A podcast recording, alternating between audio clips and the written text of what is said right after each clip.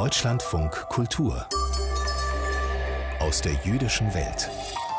Mit Miron Tenenberg. Bruchim Habaim und herzlich willkommen. Heute stellen wir Ihnen einen berühmten jüdischen Karikaturisten aus der Weimarer Republik vor, dessen Kunst immer noch aktuell erscheint und der zurzeit in einer Ausstellung zu sehen ist. Außerdem versuchen wir herauszufinden, ob das polnische Restitutionsgesetz antijüdisch ist. Es beinhaltet nämlich eine Klausel, dass unrechtmäßig enteigneter Besitz nach 30 Jahren nicht mehr zurückgefordert werden kann. Der Name Jecheskiel David Kirschenbaum war einmal in Deutschland ziemlich bekannt. Der jüdische Satiriker aus dem polnischen Städtel in Staszów war ein berühmter Karikaturist der Weimarer Republik. Der Bauhaus-Schüler überlebte im französischen Untergrund die nationalsozialistische Besatzung und wird jetzt dank internationaler Zusammenarbeit in einer Ausstellung in Weimar wieder aus den Archiven geholt. Das Erstaunliche daran: seine Kommentare zur damaligen Politik und Gesellschaft lesen sich erschreckend aktuell. Henry Bernhard stellt Ihnen Jecheskiel David Kirschenbaum vor. Ich finde, das war eine richtig clevere Idee von uns. Ulrich Dillmann ist stolz auf seine neue Ausstellung. Er ist Leiter der Weimarer Volkshochschule. Die Ausstellung über 3 Etagen in allen Gängen widmet sich den Karikaturen von Jecheskiel David Kirschenbaum, der im Jahr 1900 im polnischen Staszów als Sohn eines orthodoxen Rabbiners geborene Kirschenbaum war in der Weimarer Republik recht bekannt. Er verkehrte unter anderem mit John Heartfield, Kurt Tucholsky und Karl von Ossietzky und veröffentlichte seine Karikaturen in linken Satirezeitschriften wie Ulk oder Roter Pfeffer. Inzwischen ist Kirschenbaum fast vergessen. Ein Großneffe in Israel erzählte im Goethe-Institut von ihm, von dort aus rief man in Weimar an. Wollte nicht was machen, der Mann hat schließlich am Bauhaus in Weimar studiert. Also Weimar ist schon ein bisschen Nabel der Welt, kann man das so sagen? Alle sagen das, ich weiß nicht, ob das so stimmt. Kirschenbaum, ich sage ganz ehrlich, war mir nicht bekannt, Bauhäusler kennt man viele, aber dann hat sich im Laufe der Zeit entwickelt einfach, es wurde immer größer, weil es auch spannend ist, weil es ein Mensch ist, der wirklich damals viel zu sagen hatte und was man auch noch auf die heutige Zeit sehr stark und sehr gut projizieren kann. Ulrich Dillmann beauftragte Bernhard Post, der 25 Jahre lang das Thüringer Hauptstaatsarchiv geleitet hat und dort auch für das Bauhaus zuständig war.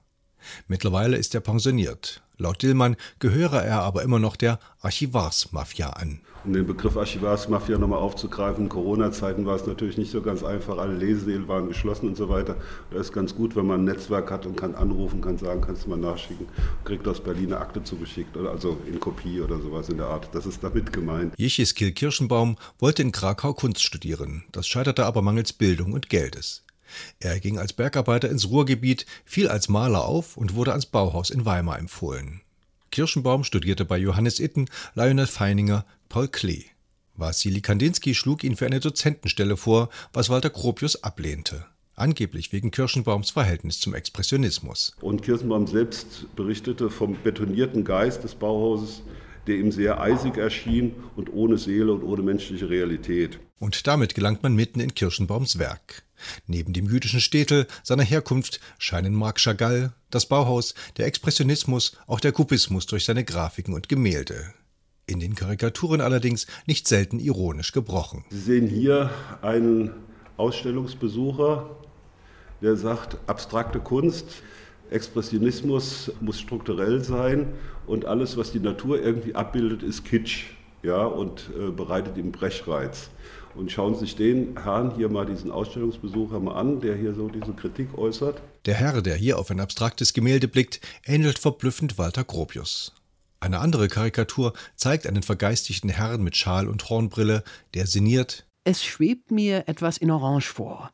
Dies ins Atonale umgesetzt ergebe einen phänomenalen Sechszeiler. Damit nimmt Kirschenbaum Bezug auf die Symbiose zwischen Musik, Poesie und Malerei, möglicherweise konkret auf Paul Klees Fuge in Rot.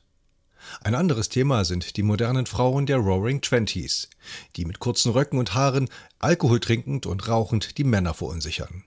Die wiederum kommen, wenn sie nicht zerknittert und verschroben aussehen, fast genauso feist und bräsig daher wie bei George Grosz.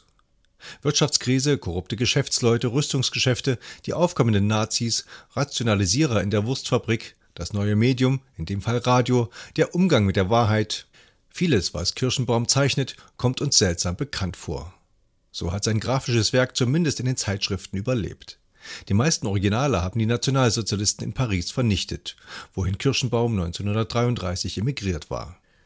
Die Weimarer Ausstellung zeigt so auch nur bedruckte Platten, allerdings in bester Qualität. Mindestens 30 andere Volkshochschulen wollen die Ausstellung übernehmen, sie soll auch in Paris und Jerusalem zu sehen sein. Mindestens ebenso gut sind der Katalog und der grafisch wie inhaltlich herausragend professionell gestaltete Internetauftritt, die beide die gesamte Ausstellung abbilden. Ein charmanter Bonus für Blinde und Sehbehinderte oder auch Audiofans ist eine gut anderthalbstündige Führung durch die Ausstellung, abrufbar als Audiofile. Einziges Manko, man kann sich nicht frei darin bewegen, muss also unbedingt von Anfang an hören. Auf den 2 Tafeln zur Biografie begegnet uns als erstes ein Porträtfoto des 20-jährigen Künstlers aus dem Besitz der Familie. Ein brav aussehender junger Mann mit schwarzem Anzug und weißem Kragen posiert mit Stift vor einer Staffelei. Unterschrift J.D. Kirschenbaum beim Zeichnen. Kirschenbaum mit SZ in der Mitte. Die Ausstellung Jecheskiel David Kirschenbaum, Karikaturen eines Bauhäuslers zur Weimarer Republik, wurde gestern eröffnet und ist jetzt in der Volkshochschule in Weimar zu sehen. Danach geht es unter anderem nach Paris und Jerusalem. Begleitet wird die Ausstellung der Karikaturen, Dokumente und historischen Fotos von einem 90-seitigen Katalog und einer Internetseite mit Podcasts, Videos und anderen Medien. Den Link dazu finden Sie bei uns auf der Seite deutschlandfunkkultur.de. Die polnische Regierung hat erst kürzlich ein Gesetz erlassen, wonach eine Enteignung in Polen nach 30 Jahren verjährt ist. Darunter fallen auch unrechtmäßige Beschlagnahmungen jüdischen Eigentums durch die Deutschen, die Sowjets und den polnischen Staat. Israel sieht damit Ansprüche von Shoah-Überlebenden bedroht. Der israelische Gesandte in Warschau wurde unbefristet abberufen und der designierte Botschafter wird vorerst nicht seinen Dienst in Polen antreten. Es ist eine der schwersten Staatskrisen zwischen den beiden Ländern. Ich habe vor der Sendung mit meinem Kollegen Martin Sander in Polen gesprochen, ob dieses Gesetz der nationalrechten polnischen Partei sich tatsächlich antijüdisch lesen lässt. Naja, einerseits birgt das Gesetz oder die Novellierung dieses Verwaltungsverfahrensgesetz ist es ja, und das bedeutet, dass man nach 30 Jahren Verwaltungsentscheidungen nicht mehr anfechten kann, bedeutet das für Israel oder für viele im Lande, dass sie glauben, dass ihre Ansprüche auf eine Reprivatisierung ihres früheren Eigentums oder des Eigentums ihrer Vorfahren, also von Überlebenden und ihren Nachfahren, nicht mehr realisiert werden kann. Ob das stimmt, ist eine etwas andere Frage, ist juristisch sehr kompliziert zu beantworten, aber auf jeden Fall Israel als Staat, als Regierung hat da erstmal auf die Pauke gehauen und hat dabei natürlich auch bestimmte Stimmungen genutzt im Lande. Es gibt ja viele auch sehr begründete Vorbehalte gegenüber Polen von Überlebenden und deren Nachfahren, aber es gibt auch so ein grundsätzliches antipolnisches Ressentiment in der israelischen Gesellschaft und mir scheint, da hat die Regierung doch versucht, populistisch darauf zu reagieren und so ein bisschen auf diesem Ressentiment zu schwimmen, mit diesen harten Reaktionen. Und da hat man sich etwas auf die gleiche Ebene begeben, wie das ja seit 6 Jahren schon die nationalkonservative, populistische polnische PiS-Regierung unter Jarosław Kaczyński tut. Kann man denn der PiS-Regierung trauen? In den letzten Jahren haben sie sich, gelinde gesagt, nicht äußerlich demokratisch gezeigt. Also ich glaube, der PiS-Regierung kann man grundsätzlich in ihren Gesetzesvorhaben und in ihren wirklichen und ihren erklärten Zielen nicht trauen. Man muss noch mal vielleicht kurz ausführen, Herr Tenenberg, diese sogenannte Novellierung des Verwaltungsverfahrensgesetzes, also dass Verwaltungsentscheidungen nicht mehr angefochten werden können nach 30 Jahren im Kern. Das geht darauf in der Begründung der PiS-Regierung und auch anderer Parteien übrigens darauf zurück, dass es so etwas wie eine wilde Reprivatisierung gegeben hat, zum Beispiel in Warschau, wo sehr viele Anwaltskanzleien plötzlich aufgetaucht sind, die mit Berufung auf sehr lange zurückliegende Verwaltungsentscheidungen ihre Ansprüche geltend machen wollten, Immobilienbesitz wiederhaben wollten und da mit korrupten Beamten zusammengearbeitet haben. Und dadurch sind Tausende, wenn nicht Zehntausende von Mietern auf der Straße gelandet, sagen Kritiker.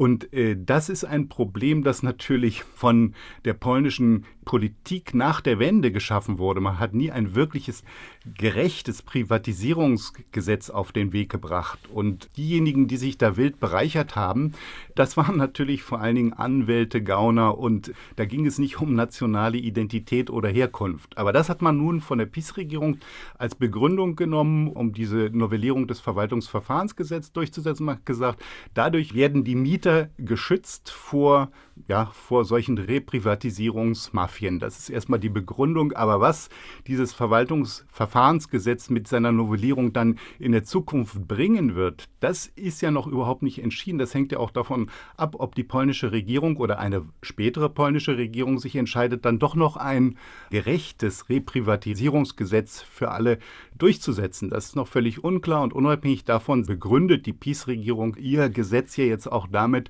dass man ja immer noch den Weg hat, also auch die Überlebenden und ihre Nachfahren, etwa aus Israel, hätten ja die Möglichkeit, über einen zivilen Prozess an ihr früheres Eigentum heranzukommen.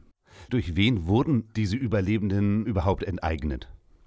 Ja, da gab es natürlich verschiedene Phasen. Das Wichtigste, das muss man ja erwähnen, ist ja die Tatsache, dass nach dem deutschen Überfall auf Polen 1939 Deutschland, vor allen Dingen in allen besetzten Teilen, aber im sogenannten Generalgouvernement, speziell auch in Warschau, Gesetze, Regeln geschaffen hat, dass jüdisches Eigentum enteignet werden konnte. Und ein Teil dieser enteigneten Häuser beispielsweise sind nicht an Deutschland gegangen, sondern sofort an nicht-jüdische Polen.